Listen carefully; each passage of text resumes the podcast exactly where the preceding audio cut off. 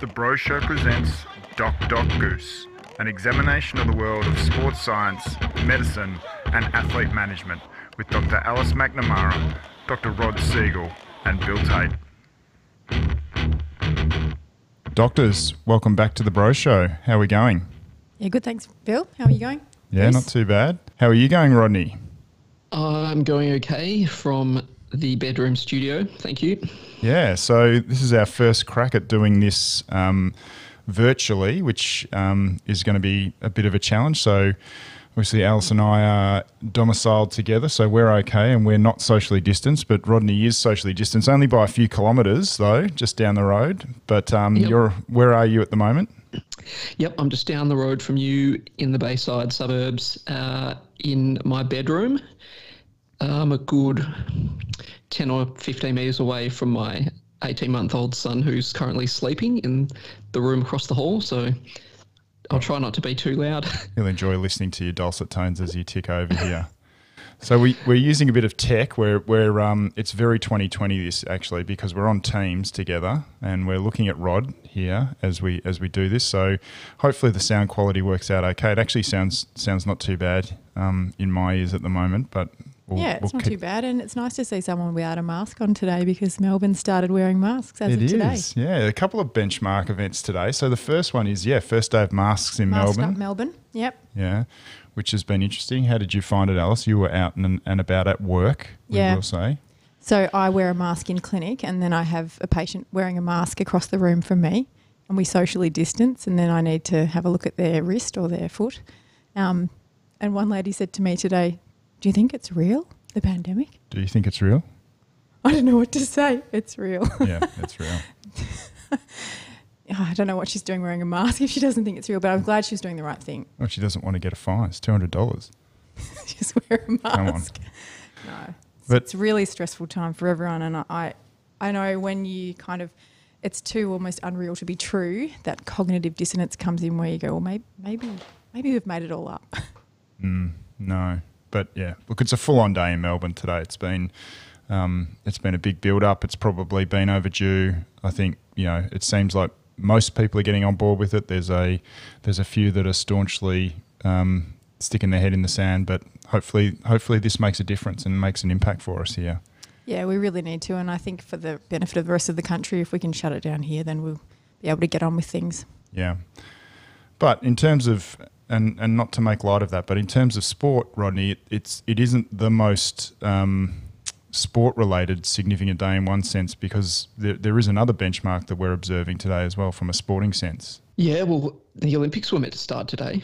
Yeah. So yeah, a bit sad from from that point of view, and yeah, quite interesting that we're, you know, we were meant to do this two weeks ago. Um, I think exactly to the day two weeks ago, and then we got on the Tuesday the um, the news that would be shutting down again. So that was quickly um, put on hold, so we could get the tech done with our tech guru. Um, yeah, but um, recording today about a whole bunch of different things, and uh, you know, on the day that we were meant to be starting the Olympics. Yeah, yeah, and we might touch on some of that in, in some of what we're talking about today, and and what we are talking about today. It's a bit of a different um, subject for us, but but one that we you know started talking about a few weeks ago that we thought was relevant. Is it's it's a bit of an observation of some of the stuff that's been swirling around the interwebs, as Rod calls them. I think that's a technical term. Um, over over the last six months, as they relate to sport in, ref- in reflection of what the pandemic has has created for the whole sporting community. So certainly not so much around the the very real and, and very challenging um, financial side that it, that's caused to sport, but potentially some of the performance things that have been thrown up. And I guess we've loosely called it, you know, if we listen to Twitter, and it's it's certainly not a crack at, at Twitter by any means, but it's it's a, probably an observation that there has been a lot of opinions thrown out there and there's probably a couple that we, we thought we might like to sort of pick up on, and they're very general in nature, aren't they? They're not they're not uh, specifically attributed to any person or or peoples, but but sort of trends. A few Um, themes. yeah, a few themes that we we thought we'd like to explore and maybe you know try and see what of it's real and, and what of it might not be uh, necessarily the most real. So uh, yeah, we'll kick off into that. Yeah, so the first one I think is just a general observation um, that the pandemic has thrown into disarray the world that most people are used to operating in. And I guess when you reflect about how people manage themselves in a crisis, um, and I also think about how difficult it is for athletes at this time when, um, you know, that their goal, which is the Tokyo Olympic Games, which was meant to start today, has been changed the date. Um, how really in sport, people and athletes are told that they need to learn how to control the controllables and to not worry about those things you can't control. And part of the training and the psychology around elite sport is about you know being able to put that thing to one side and just manage the skill and the task that you're meant to be doing and not necessarily worry about all those other things you can't control um, and I think when you look at the general levels of stress and anxiety across society and across people, you're being stressed about the things that they want to be able to control or would like to be able to have more autonomy to do better. Um, a lot of the time, people in, in elite sport, I think, and in, in generally in sport in general, are just like, well, just let us get on with one the things that we can control. Yeah.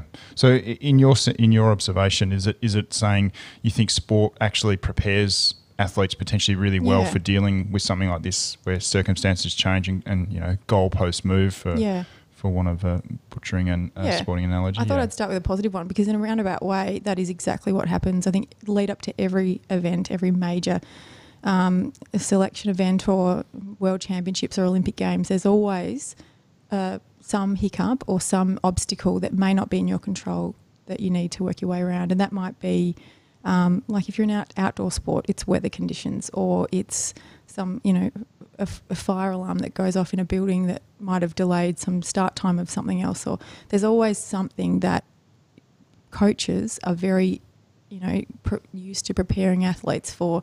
You know, you might not be able to control all the things, but you just focus on what the things you're meant to be doing and manage that rather than worrying about what everything else is happening around you. So I think, you know, in a way, athletes are well prepared for things that are changed in front of their path. Yeah, adapt and overcome.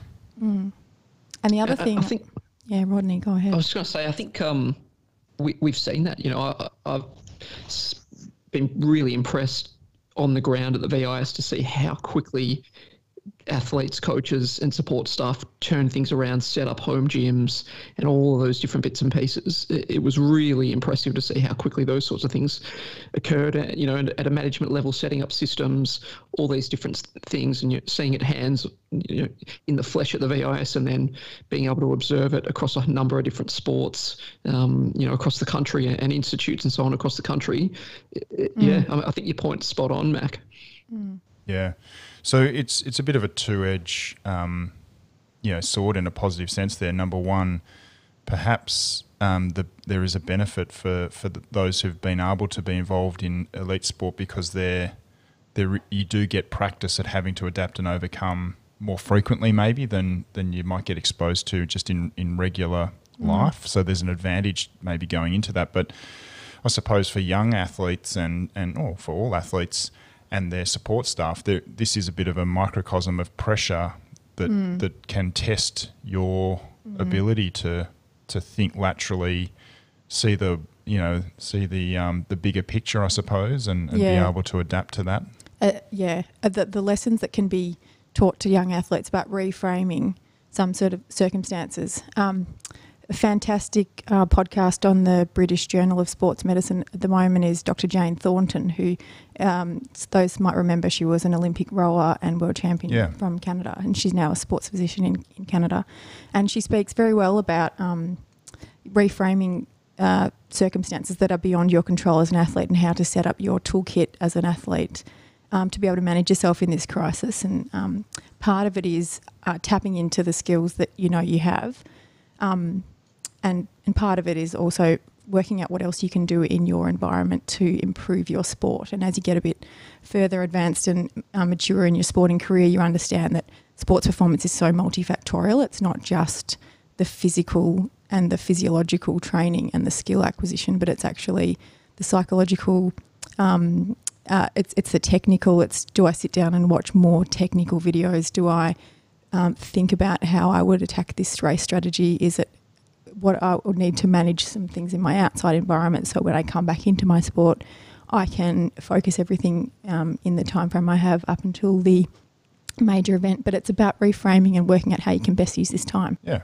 Well- and there's another thought I thought had a um, another positive on this one. So that athletes are actually used to operating in environments that have boundaries and that are used to being in controlled squad environments. So uh, we're in a circumstance at the moment where the government is um, putting pretty pretty firm boundaries on what we can do, and we observe that a lot of people don't like that. A lot of people question boundaries. A lot of people question instructions. Whereas often, as an athlete, you're in a team camp. You're told that this is what time you eat dinner. This is what time you. Um, um, this is what time you have to eat dinner. This is your training sessions for the week, and this is how you'll manage yourself. Um, but I think generally people don't like to be told how they're going to manage themselves, and um, I guess it's just interesting to observe. And I think if you have been an athlete, you can go, well, you know, I actually can see the greater good here, so I'm going to do it. So if that's the case, Alice, why were you always 15 minutes late for everything? Maybe I thought my schedule was more accurate. no, I always had time.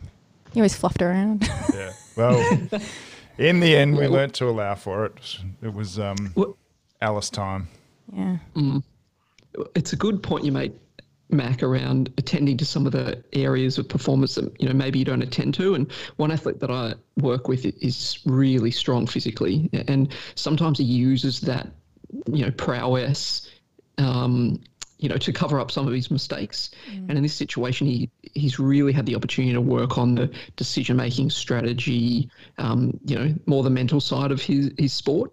So yeah, uh, him and his coach recognised that as, a, as an opportunity and uh, spent time doing exactly that. And it's actually, you know, I was catching up with him just last week, and he said that it's really paying off. Like seeing some really good improvements in that area. Yeah, that's that's really interesting. I was hoping you guys could give a little bit of insight actually about um, areas, you know, athletes that haven't been able to do the sport that they've wanted to do. Or, you know, you can't really go ahead and do diving, for example, if you're in lockdown, or you can't do necessarily gymnastics at the same level, or even some of the water sports. Like, what are they focusing on? I think that, that, that there's no doubt around around the world, not just in our environment, the sports that uh, that have probably found it harder are the ones, the outdoor environment acrobatic sports, because the, it's very hard to replicate that. And being upside down and inverted and spinning is is so foreign that it's it's perishable and you don't want to get too far away from it. So there's been a lot of lateral thinking to try and help in that environment. You know, um, and we'll, we we won't jump ahead, but there's been other physiological sports that have that have probably found it easy to to kind of focus and, and nut down onto making some really big gains in areas they never actually get to work towards. We we heard a couple of weeks ago from Josh Dunkley Smith about how being able to take a bit of volume out of a training program can enable you to get stronger, which can take you quite a long way forward. And there's there'll be examples around the world of athletes that have been smart and done that. The, the you know when as we were speaking to Josh, uh, a British athlete in the in the British team broke their all-time 2K world record. Uh, not world record, their the British record. record in lockdown, Yeah, on- yeah. in lockdown. Yeah, exactly. And and we've got some good examples of that as well. But um, you know, and an athlete we will hopefully speak to in the next couple of weeks, Rowie Webster, will be able to talk to you about, you know, not being able to get in and into a pool and throw um, the water polo ball around. You know, one of the best players in the world for many years, but you know, she's down the beach at Mentone just swimming between the pylons, and that you make do. You get on with it, and um, some of that ingenuity is going to carry them. I reckon carry people forward as well. Well, good on you, Mac. That's a really positive one to start with. So yeah, one thing that I've noticed is, I guess, the real polarization in the mindset around preparation at the moment. So obviously, with all international events cancelled, um, you know, some you know potentially overseas are still up and running or, or will be up and running down the track. Um, a lot of athletes are struggling or, that I've noticed in you know not exactly knowing what and when they're preparing for. So you know what's the next event that i'm going to be doing? When is that? Uh, and therefore kind of th- their preparation in in general is a little bit in sort of disarray. And on the other side of things, we're, we're seeing quite the opposite in some cases in people going, right, this is a real opportunity to get some really solid training done, you know, especially in the sort of physiology based sports, um, you know, where they can put their heads down and get some really big physical gains because it's not interrupted by travel, scheduled events, you know, tapering, peaking, and, and the like. Um, so, yeah, I found that really interesting that there's sort of seeing really two different sides to that mindset. Yeah. It's a it's a fascinating one, I reckon, and um, it's it's certainly something that we've um, that, or that I've been watching a bit through the whole process, and you know that that point you made there around um, some some people being able to look at it and go, oh, brilliant! Finally, a block of time where I can work on something. It reminds me, I was working with a sport going back a year or so where they were doing like an individual performance plan with an athlete and it was it was a sport it's a very technical sport um, and it's a sport where there's a lot of overseas competitions, and the athletes and the coaches in that sport are kind of used and accustomed to going overseas and and and um, taking part in these big competitions as as a routine, and they're almost they go back to back to back, and they they laid out this training program, and for whatever reason they couldn't go to a cup on, so there was this there was like an eight or nine week block, and I had a smile on my face, and they said, "Oh, what's that about?" And I, and I said, "I look at your program, and it's like it's all mess." And then, oh, there's finally a block of time where I can actually do some training, and and that's sort of like the I think the rowing coaching mentality or the rowers mentality of. It's great doing these competitions, but geez, you like getting a block of time to sink into some work. So yeah, some definitely have utilised that. Yeah, I've, I've seen that exact thing, and it does appear, at least from what I've observed, to be a big difference between your physiology sports and more your decision making, technical, tactical type of sports, um, where they really rely on the competition almost as sort of part of their, their training and pre- preparation. Um, you know, in the big physiology based sports, a lot of that preparation is done in training and the events are done more from a benchmarking point of view and ensuring, yep, we're on track against our competitors and so on. Um, so yeah, I've sort of noticed that as well. That perhaps those other more sort of decision making technical sports have struggled with that a little bit more. Mm. There's another one there. There's two. So the stair climbing world is used to having races every weekend, and with travel off off the cards, there's a lot of people who have never done continual training. It's usually just race race every weekend because racing is hard training, right? Yeah. so um, there's a lot of people who are really craving uh, a bit of a, a, hit out on the stairs. But um, like people are saying, they've never had this much time to do some aerobic base work, which is probably a good idea. Yeah, no doubt. And look, I think one of the things that that um, and you, you hear this. This is one you do hear on Twitter, where and particularly early in the um, in the pandemic shutdowns around the world, where you know people were lamenting the removal of competitions. What are we going to do? what, what am I going to do without Worlds? You know, it's been so hard having that the start of the footy season taken away from me, and and and there was you know, and and, and I know there's been a lot of effort gone into the the wellness side, the the um, mental wellness of athletes, preparing them for that. But part of the part of the question that that definitely raises in my mind is is that an indication perhaps that in some ways we collectively that there's been a drift away from just focusing on those incremental changes that happen, you know, every day if you train really well, and, and that being enough. And the observation that I made is, and you know, we always seem to refer to Drew, so we'll probably have to get Drew in on the on the podcast at some stage. But I noticed last week, I think he posted, he sort of got a, an, an all time PB um, threshold power output. Uh, you're going to correct me here, Rod. Is that right? not threshold. So the hour. It was 60 minutes power. Not, 60 not minute the same power. As threshold. No. Sorry. I couldn't, I can't, you know, I can't just sit here and accept that. Thanks, sorry. I'll, go, I'll go back on mute. Uh, no, that's okay. Thanks, mate. Oh, um, I was going to say, if you didn't press that nerve button, it would have been missed opportunity. Um, right, back to back to mute. Sorry, listeners. Yeah. So I mean, he, he's a uh, he's he's very athletic, but he is not an athlete, right? But he trains every day, and he's he's all about increment. And I think he'll thing, always be an athlete, Bill. He'll always be an athlete, no doubt. But the th- I love it's what he posted. He said, you know, it was like something. It was something along the lines of thirty minutes of threshold a day is, is sort of the recipe sort of thing and and and that's all he does is he just tries to smash himself for like 30 minutes and and tries to make sure he gets that done yeah. however he can get it done and he's done a, essentially a lifetime PB. Yeah, he set himself a goal. And part of motivation is about having a purpose. And if your goal is the Olympic Games and that purpose has been taken away from you uh, temporarily to a date down the track, you have to find a new purpose.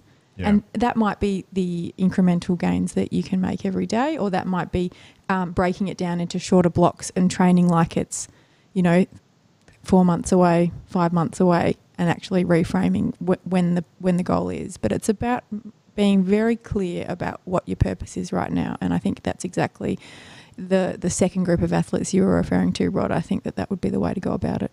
Yeah.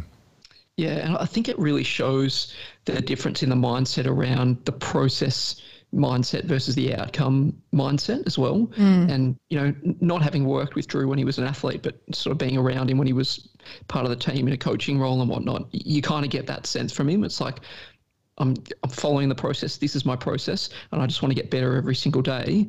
And it wasn't you know, at the very front of his mind, it wasn't necessarily the Olympic Games. It was just, I've got to get better today. This is my process. I've got to get better today. Um, yeah. And, you know, perhaps that, and coaches talk about that and we sort of use buzzwords and all those sorts of things around being, you know, process orientated and, you know, not outcome orientated and that sort of thing. But this is a really good example where that could be, you know, really, really important to, to refresh again. Yeah. Yep. No, I agree. But it is it is a it is a challenge, I think, for some athletes, particularly who set themselves up for their final year. There's no doubt about that. Those who were who 2020 was going to be retirement, and they particularly those that had life set up outside of of sport to start. Those who were thinking that this next two weeks, or when the Paralympics were on in a, in a month's time, essentially, was going to mark the the um, the climax, I guess, of their athletic um, pursuits, and then they were going to go and get on with their um, formal careers and had things lined up. I think that that's where there's some significant anxiety. But mm. it is an interesting refresher back onto, you know, sometimes it's just enough to get a bit better every day, and you know, and that's actually at the end of the day, that's part of the benefit that sport brings to society is is encouraging that that ethos of just chasing a little bit every day. Mm. And we have we have seen, you know, I think we saw one of the the female cyclists you know retire just a week or so ago. So yeah. you know, unfortunately, we are you know we are seeing that. You know, somebody who's worked really hard for probably you know well over four years, but obviously the last four years to prepare for these games, and you know one reason or another just not able to, to carry on for the final year. So yeah, it, it must be really disappointing for them. Yeah, and there'll be a few, but um, you know, at at the end of the day, um, I guess the the biggest thing is. Um, the show must go on in, in one sense, and we you know, there is a bit of spirit that comes out of just trying to find a way through. Mm. Yeah, so the next one I think carries on quite well from the last one, which was is about when you have a change of circumstances and um, you are asked to reconsider your identity um, as a person in sport and, and what that role is at the moment in this current time and place in the world. Um, identity as an athlete or a coach or a support staff member is really important. And I think if you um, are asked to reframe that, it's it's how you manage um, everyone's well-being in that space. Um, so I think I think if you look at a definition of what is what is being well, what is well-being in a person, it's it's definitely physical. It's looking after your mental health. It's psychological, and it's also social. So part of that psychological and social part of it is, is your identity. So when when that uh, identity is taken away, having another role that you can also identify with, which might be a career role, but it also might be, you know, I might be a sister, I might be a family member, I might be a student, I might have a job, I might be a, a good friend, I might be a mother, I might also have another role. Now everyone has more than one role, so it's it's about sort of understanding what your identity is as an athlete, but also who else you are. And a lot of time as an athlete, you don't have to actually think about who else I am when you're in when you're in the trenches and when you're just trying to be an athlete. Yeah, and I guess w- we often talk about um, the performance benefits of the you know du- dual career support from from the sports system, from coaches in particular of athletes, enabling them to to to thrive in other areas of their lives. And I think a lot a lot of the time it gets discussed as being a nice to do for the athlete for their long term. But perhaps what you're touching on is this is when the rub comes when when this is obviously an extraordinarily extreme situation, but there's always ups and downs, and mm. particularly downs in athletic careers. Yeah. And in the down times, if they have momentum in the rest of their life, it carries them forward. So exactly. there's a real performance reason for mm. encouraging that um, dual career investment. Yeah, you're shining a light on the other parts of the person, which are going to be really useful at every other ebb and flow of their career. You always have to have a couple of balls in the air if you're juggling. So you've got your sport, but having something else on the side means that when you can't do your sport to 100% um, of capacity, then you've got some other part of you that is keeping on going and, and gives you identity and gives you a purpose. That's not taking away from the commitment that you have as an athlete, but it just does buoy you through those ups and downs as you ride the rough seas, you know? Yeah, yeah. And potentially it And, enables you to come back into it more easily. Mm. And you know, as a support person to to a lot of athletes, you definitely see that. Um, you know, it, for those who sport is their entire identity, if for one reason or another sport isn't going well, you know, they might be injured or they might be performing badly or whatever it might be, their whole life is in disarray. Um, you know, but when they've got other things on, whether it be work or, you know, social things or study or whatever, that, you know, if sport's not going perfectly at the moment, that's okay because I'm still good at these things too. Um, yeah, I've definitely noticed that with athletes and how important that can be. Mm, that you you raise a really good point there about when you're injured because usually when when an athlete gets injured, that's the first time they have to consider any of this stuff.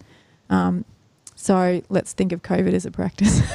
No. Yeah, no, I agree. I, I think it's a really important area, and it, you know, the, the one thing I've always felt in that space is we don't talk about the performance benefits of it enough. Like it, it's, I think it's really obvious that we have a responsibility to athletes to ensure that they have the time to create uh, viability in all of their lives, but if you took that away, there's a really strong performance imperative for doing it because everyone gets injured, everyone has form slumps, everyone has you know pandemics come along, whatever it is. Yeah. If um, you're talking about a performance question, I think we've had good good conversations, Bill, about how you need to periodise that as well.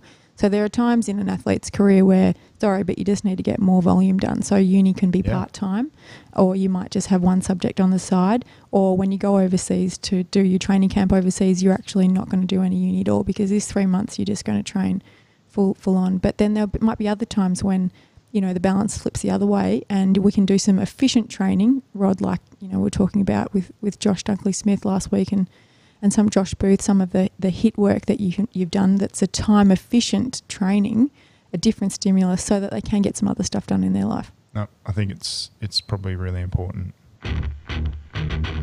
So one of the areas that, that I did pick up, and this one did come from directly from Twitter, and it was early on in the in the lockdown phase of the the first lockdown phase of the pandemic, not necessarily just in Australia, but but worldwide.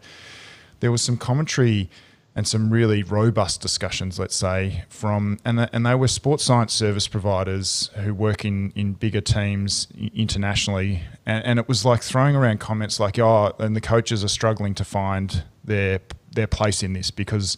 You know they don't know what to do, and they're they're trying to make things up. And uh, I, I remember someone commenting saying, you know, and most of it's ineffective or something like that. And I thought it was an interesting observation, and obviously something that was real to them. But my observation has been that whilst early on in the in the lockdown, no doubt it was um, a lot of it was it was driven. The success of of being able to get things working was actually um, physically done by members of the teams.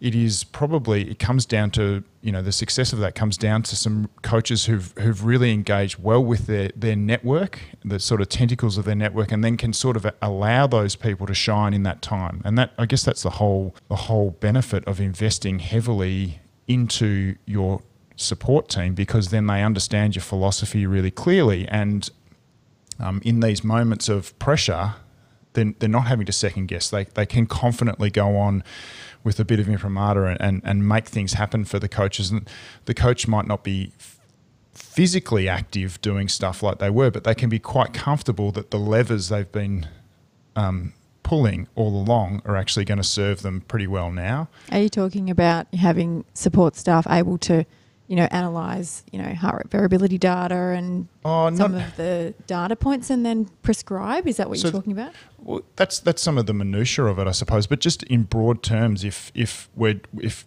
if we say in two weeks' time, everything's going to change, our whole training environment's got to change, and we've got to make it happen. And a whole lot of decisions have to happen. If if the coach then has to micromanage Oh, every one of those decisions, it's going to take months to get that done. But if they've been working hand in glove with their support team the whole time, then intuitively, like as an example, like the S and C guy knows exactly what they need to get on with and can probably do ninety percent of it right before they need to check back in with the coaches. Yeah, right. Okay. And as far as just setting people up to be able to train, just simply. yeah, to get on with the next thing or to to adapt and overcome this sort of situation. And equally, you know, it sounds like there's no doubt there has been some coaches out there who've who must have struggled a bit to to generate that observation on Twitter that that must have been sort of sitting there going, well, what do I do if I don't actually get to stand in front of the athlete and you know, you just use my presence or just use my um, the gravitas that I have as the person I am to influence them. How do I influence them through other people and other mechanisms? Um, and so I reckon it's it's been really interesting to see some of that come out. And there was quite a you know I I brought it up because there was quite a bit of talk on Twitter, and I I remember sort of thinking, well, I don't know, like I think you know the, the coaches that are really heavily invested with their support service team will find that this is now when they reap the rewards of that investment.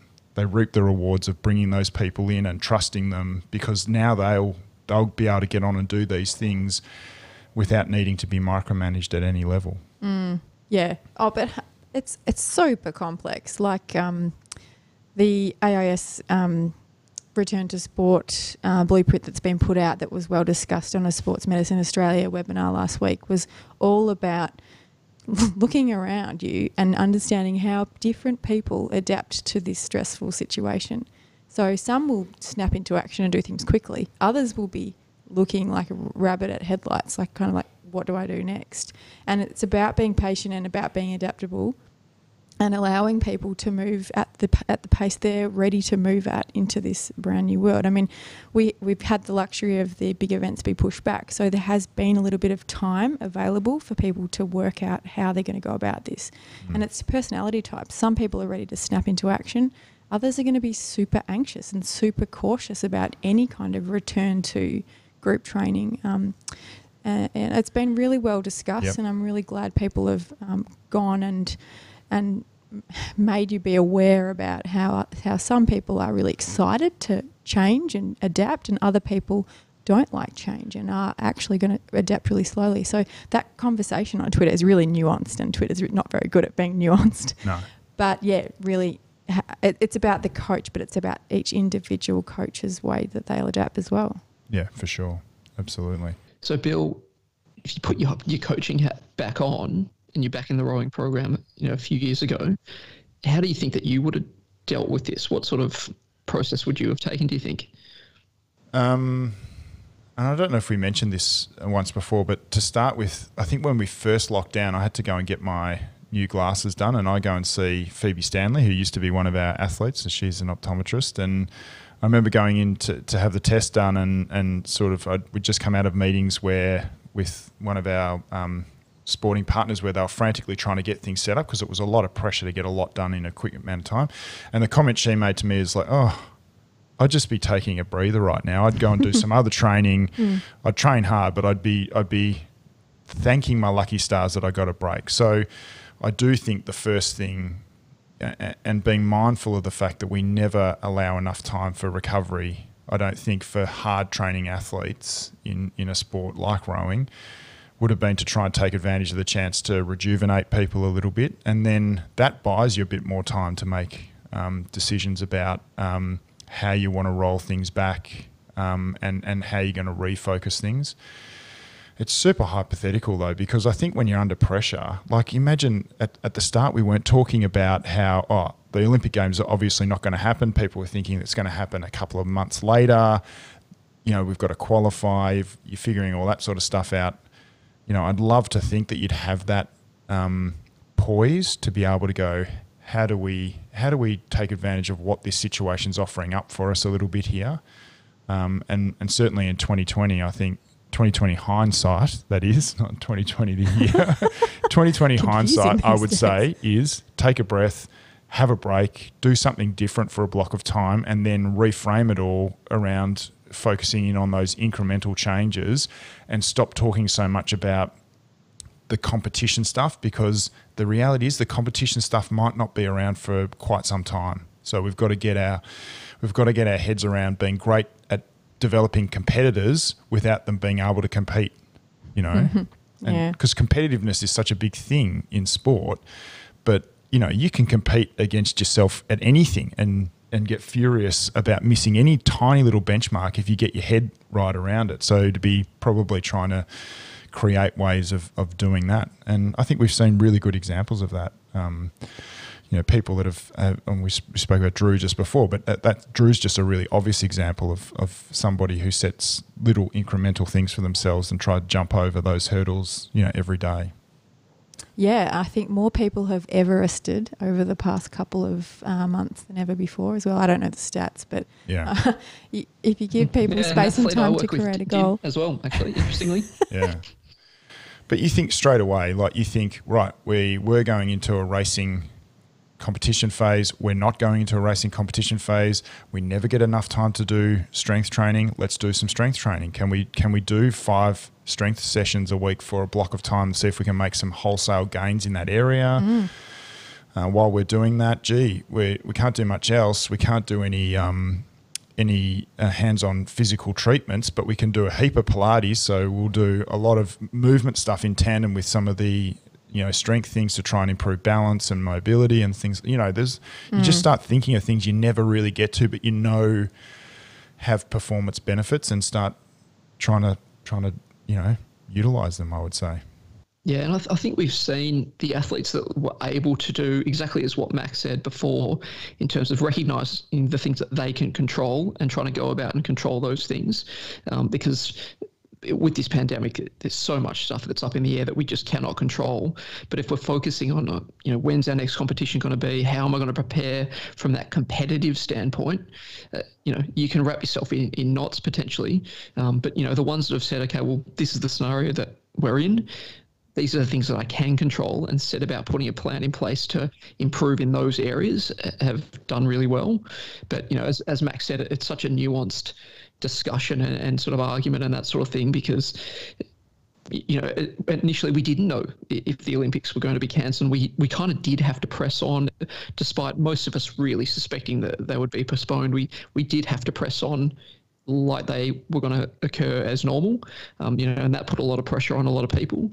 Um, uh, but then also something to consider is that the pressure that everybody's going on, uh, that people are under at the moment in their job or in their, their sport, there's potentially even bigger pressures going on with them in their family lives, you know, schooling children, anxiety around, you know, potentially um, contracting the virus, et cetera, et cetera. So, as you say, Bill, like, it, you know, it's easy to think, yep, I'd be poised and this is how I'd go about it. But, it, yeah, it's uh, not, not so simple, eh? No. no, not at all.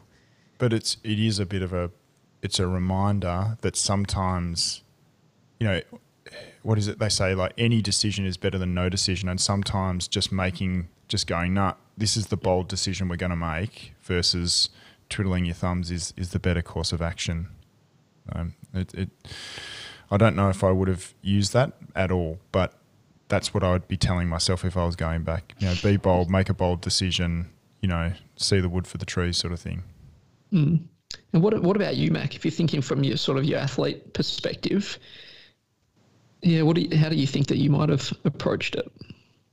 Uh, I think, well, w- coming from a, a sport of rowing, you would try and find a way to row. So um, you can always socially distance and get out on the water. But you, I guess I would have tried to structure a, a training program to, to get uh, more ergo and aerobic work done and then do as much strength work as I can at home. I mean, I'm, I like running, so I would have done a lot of cross training probably. Um, in the world of Zwift, there's always bike. I, I guess You could have worked on some flexibility. plenty of options. I would have definitely not chosen to do that. uh, yeah, but yeah, I I was always doing university while I was rowing, so um, I would have found the the medical side of it during the pandemic just fascinating. I mean, this is a once in a hundred year event that sweeps through, and um, when I I'm at the moment, glu- yeah, we hope. At the moment, I'm fairly glued to a lot of content that's coming out of the emergency medicine world, and um, as much information as I can get about what's happening on the ground in the hospitals. Um, and I, I don't think I would have only wanted to do sport at this time because um, there's it's a pretty incredible world event, and I would have wanted to understand how it was working from an epidemiological point of view, and I would have really wanted to understand how they were developing treatments around it and ha- how we're going to control it because I still find it a massive mystery. Mm. So back to back to Bill's first point around the coaching aspect to it. You were always one that was really engaged in the coaching and support team, I guess. You know, sort of really fed off that. It, it seemed and really bought into the process.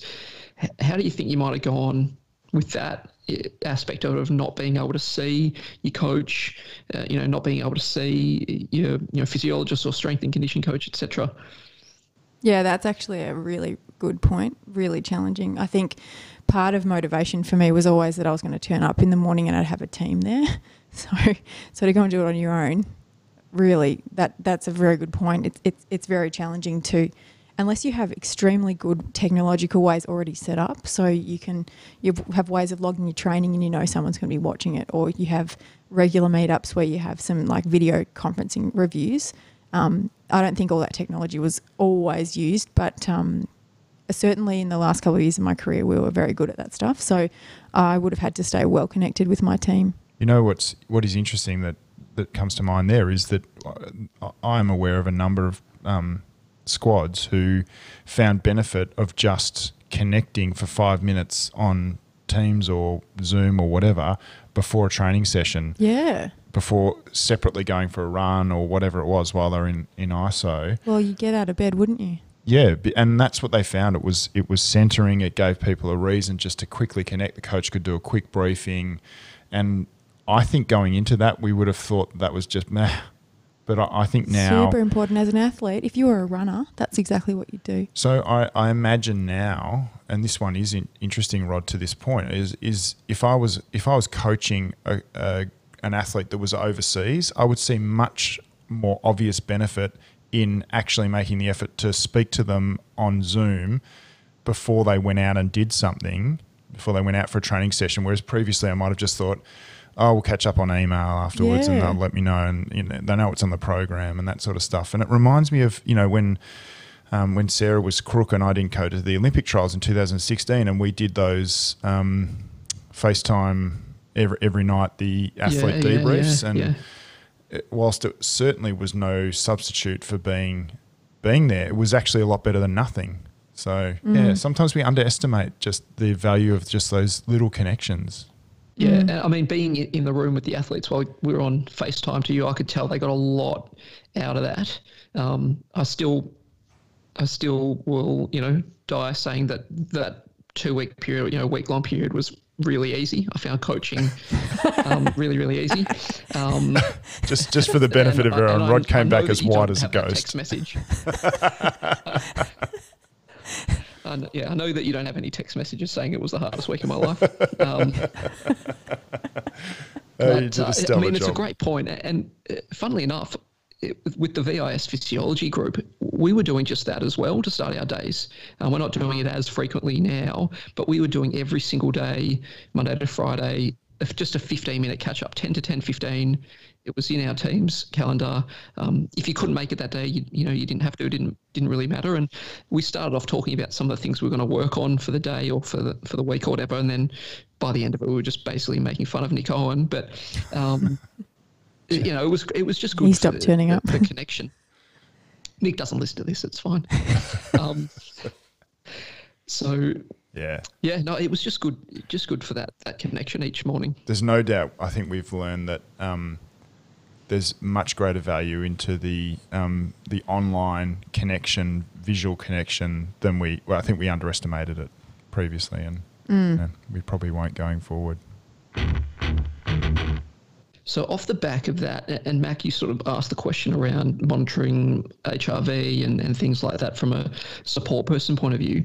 The one thing I've noticed is that for whatever reason, whether it be the culture of the sport or the experience of the practitioner or you know all sorts of different reasons that'll determine why certain systems might be more advanced than others. But those who have got really good monitoring systems in place have really it's almost been you know all, all systems go and not too many blips in the road with getting an understanding of where their athletes are up to, what they're doing, how they're responding to what they're doing, and, and so on. And the others, um, you know, maybe struggling a little bit more um, to support their athletes in that way. So, yeah, I think um, it's it's an important thing, and you know, again, there's lots of reasons why things might be really well set up or, or not as advanced. Um, but yeah, I guess what what have you guys seen in that sort of area?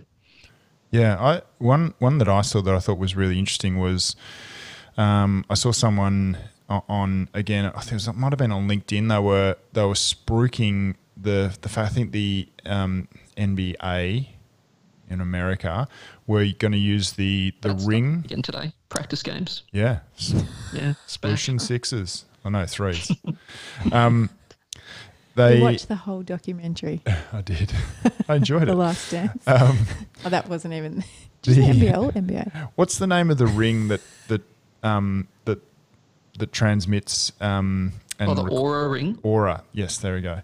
So they, you know, they were they were they were talking about systemically introducing that to measure, to help track athletes because they just like Whoop, they'd seen some trends in their data that they felt could indicate either either both or one or the other of onset of um, COVID nineteen or recovery from it once once someone had come off it, based on looking at cardiac um, rhythms and combination of that with the respiratory, respiratory stuff, right, which yeah. is really interesting stuff um, in itself.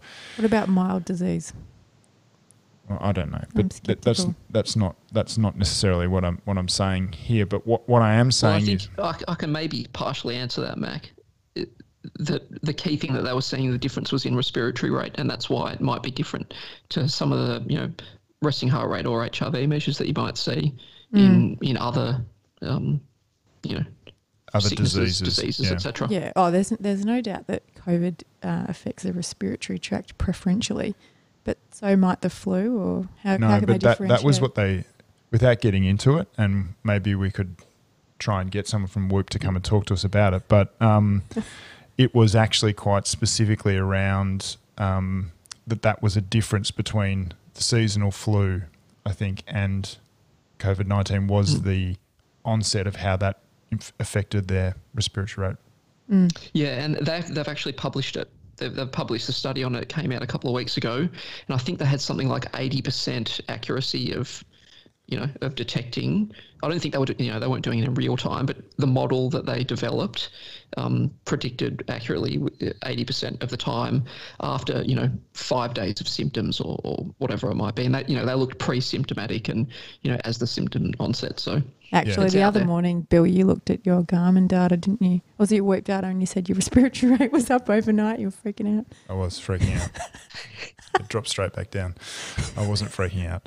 You were. Um, but I mean, that's an interesting point because it is hard to start monitoring when you need it. And it, it's, I think we've said this before, you know, the, the things like monitoring can be very ho hum and can virtually never be actually useful or can have limited use a lot of the time.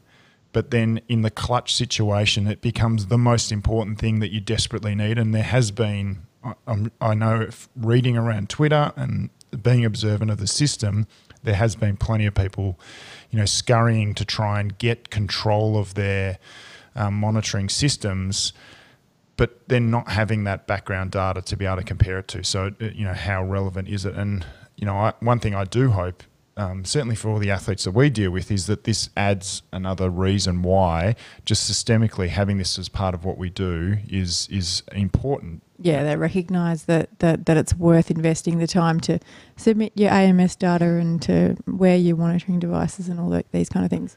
Yeah. Yeah, mm-hmm. exactly. Yeah, and there's a couple of things in that, like setting up a monitoring system takes a lot of time. You know, if you're going to get it right, all the different bits and pieces that need to be in place to monitor an athlete, you know, fairly holistically, it's pretty. It, it takes a lot of time to get to put that in place, and then get the buy-in from the athletes and the coaches, and then, as you sort of say, have enough baseline data over a period of, you know, ideally you've got months and months of it to yeah. really get an understanding of well not just having the data there but then as the person overseeing that data actually understanding what it means. It's one thing to have a year's worth of data, but if you don't actually understand what it means with that athlete in the context of whatever they're doing and how they're responding, then it's kind of not as valuable. Um, but yeah, sort of having that those sort of things, as you say, more often than not, you're kind of just looking at them going, "Yep, this is looking like it is mm. meant to look." This is what I expected. Yeah, this is sort of what I expected. Um, not a single athlete will go through their career where at some point in time having that information will be useful. I mean, no athlete goes through an entire career without getting injured. No athlete goes through a career without, at one point in time, maybe not responding to the training the way they hoped, or whatever it might be. Um, oh, and and you just so having that quite simply, is, is there's no so competition important. goals at the moment. So what are you measuring? You've got to have yeah. something to measure. And if you're look, looking for incremental gains, you have to have some data saying this is what I was doing last week, and now this is what I'm doing this week. Yeah, that's true. And you know, the example that uh, from my um, experience that I'll often use is that coaching the pair in 2012 and having uh, the injury so significantly with um, you know four months to go and having to manage an athlete through surgery with a month to go and that sort of thing, because we had a number of years of really accurate data on what those athletes were doing, typically we were able then to reorganize a training program that effectively catered for the the actual needs of the the athletes when they couldn't do what we wanted them to do.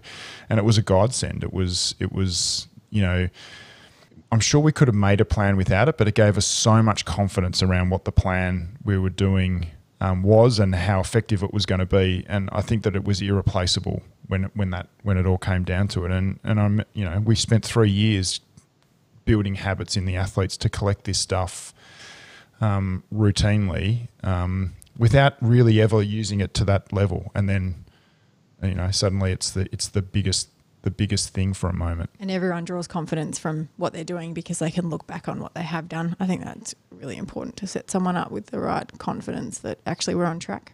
Yeah. Yep. Absolutely.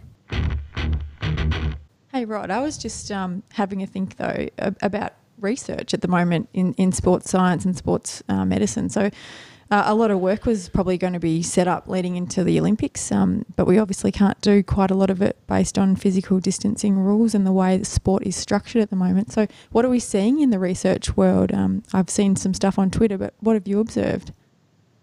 Yeah, really interesting question, quite timely because I was just chatting with some researchers earlier today, and yeah, I mean things have obviously changed quite a lot. Um, you know, by and large, all you know, from a sport performance point of view, you know, all testing, research, you know, laboratory-based research, field-based research, etc., has just come to a complete halt.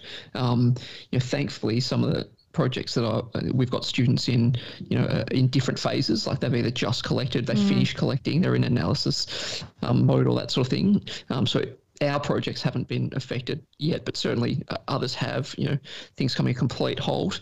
Um, but yeah, what, what we're seeing a lot of, and again to refer back to the Twitter thing, is, is I'm seeing a lot more um, survey based yeah research um, you know, so it might be, you know, a lot of well-being type, um, you know, athlete well-being type research coming across, filling out surveys around those sorts of things.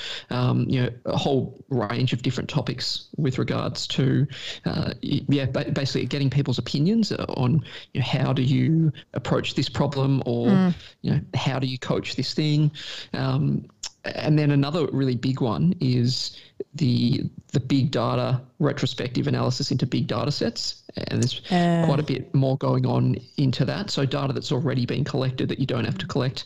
Um, you know getting some some good data scientist minds around okay how can we make a little bit more out of this data? Um, whether it be you know machine learning ai you know retrospective type analyses. Mm. um, and then i've even seen one study um, again on twitter where they were looking to do some Zwift based um, yeah. research. So actually, you know, some actual physical performance and, and physiological measurement based testing over Zwift. Um, right. So yeah, I mean that opens up a whole can of worms around people's yeah. um, bikes and power meters being you know, valid or not, and Yeah, mine's mine's body weight underreporting, hundred percent. I'm Yeah. sending mine back. Yeah. So no, I mean, But that's where all the data is at the moment, isn't isn't it? Yeah.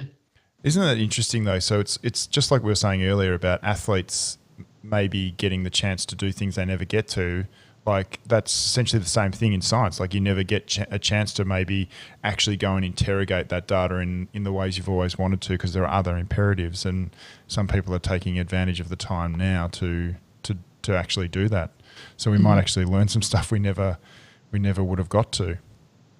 Yeah, certainly. I think I referred to it last time, or, one of the last times that we all caught up was um, a project that you know, my, Nick, uh, myself and Nick are trying to get off the ground. So we've had this idea on the back burner for ages, but never had the time or space to really think about what we wanted to do with it, who we wanted to engage to, to help us, and what the methodology would be, and so on. And, and now we're catching up every couple of weeks to really nut that all out. And you know, we've got somebody else on board there, and um, yeah, it's given us a lot of time to actually progress that study, which we've wanted to do for ages and just kind of been sitting there.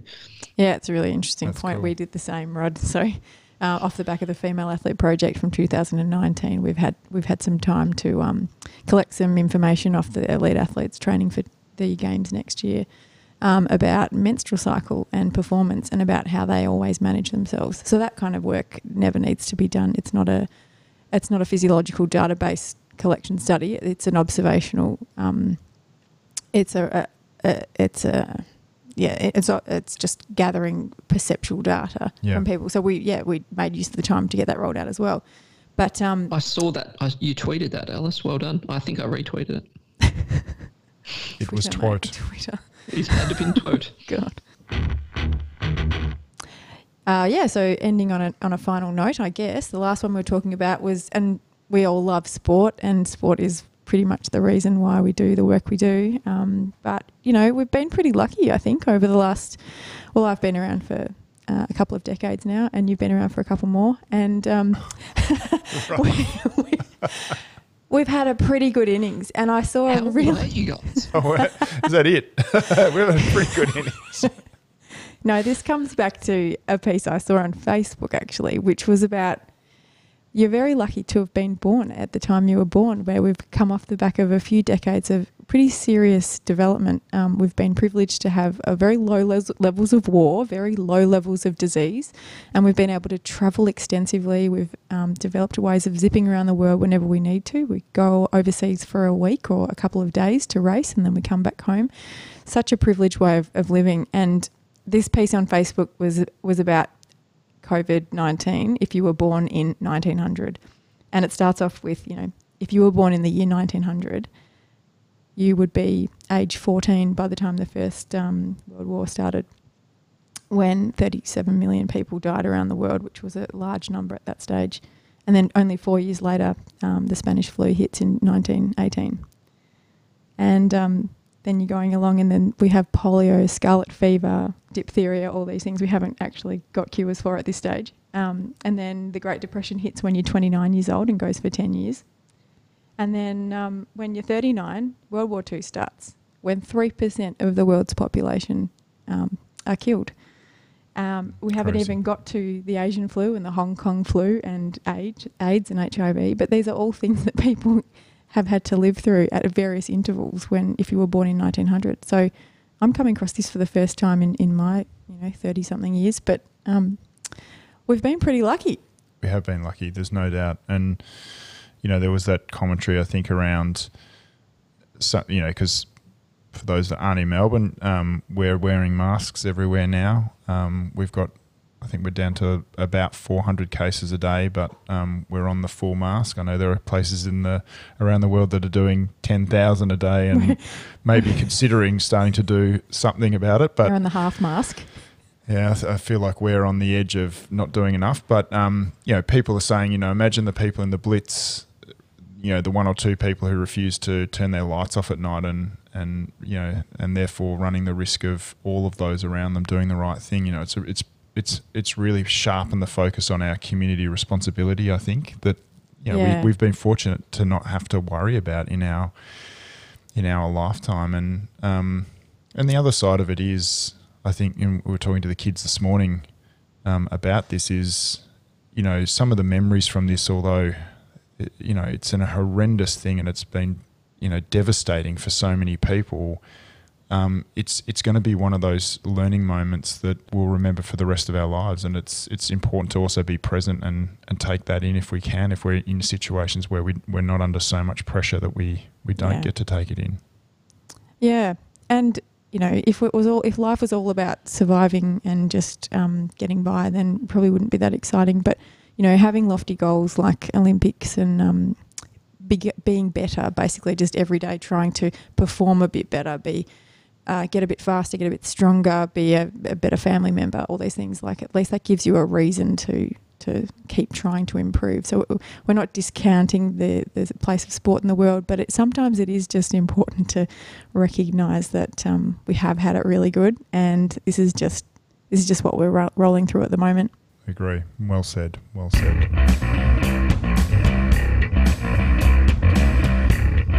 Well, it's nice to finish on a positive note there, Dr. Mack. A very uh, open and positive note. Um, so our first our first ISO re re ISO episode um, with Rodney online. Um, I think it's gone pretty well, to be honest. Well done. Yeah, you well two. done to the technicians. Yeah. Mm. Did only talked over each other a couple of times, I think. Yeah, yeah, Yeah. We'll, we'll get our system We'll get figured out. of it. Yeah, yeah, yeah. Um, and we, we've got a few lined up coming up. So, Doc, um, tell us uh, what we've got lined up uh, over the next couple of weeks with episodes coming. Yeah, I'm really excited. We've got a sports medicine focused one, a research piece. Uh, we're, we're getting the, the great Dr. Larissa Trease to come on. Uh, she'll have to do it ISO style as well, I think, because the borders won't be open. She will. She can't cross borders. Yep. Um, and she's going to talk about the, the research piece, piece that her and Kelly Wilkie and Ivan Hooper and uh, it was also Greg Lovell and Mick Drew put together. And it, it's looking at the injuries across the across two Olympic cycles in, in rowers. And so we'll be talking about sports medicine, injury, and everything rowing. Yeah, that one's going to be pretty epic. Spoiler alert, not only injuries. I- I'm really interested to talk to her about the illness side of things as well. oh, no more 'cause that was illness. a really big part of it. Too much chat on illness now. Yeah. No, no, but that'd be good.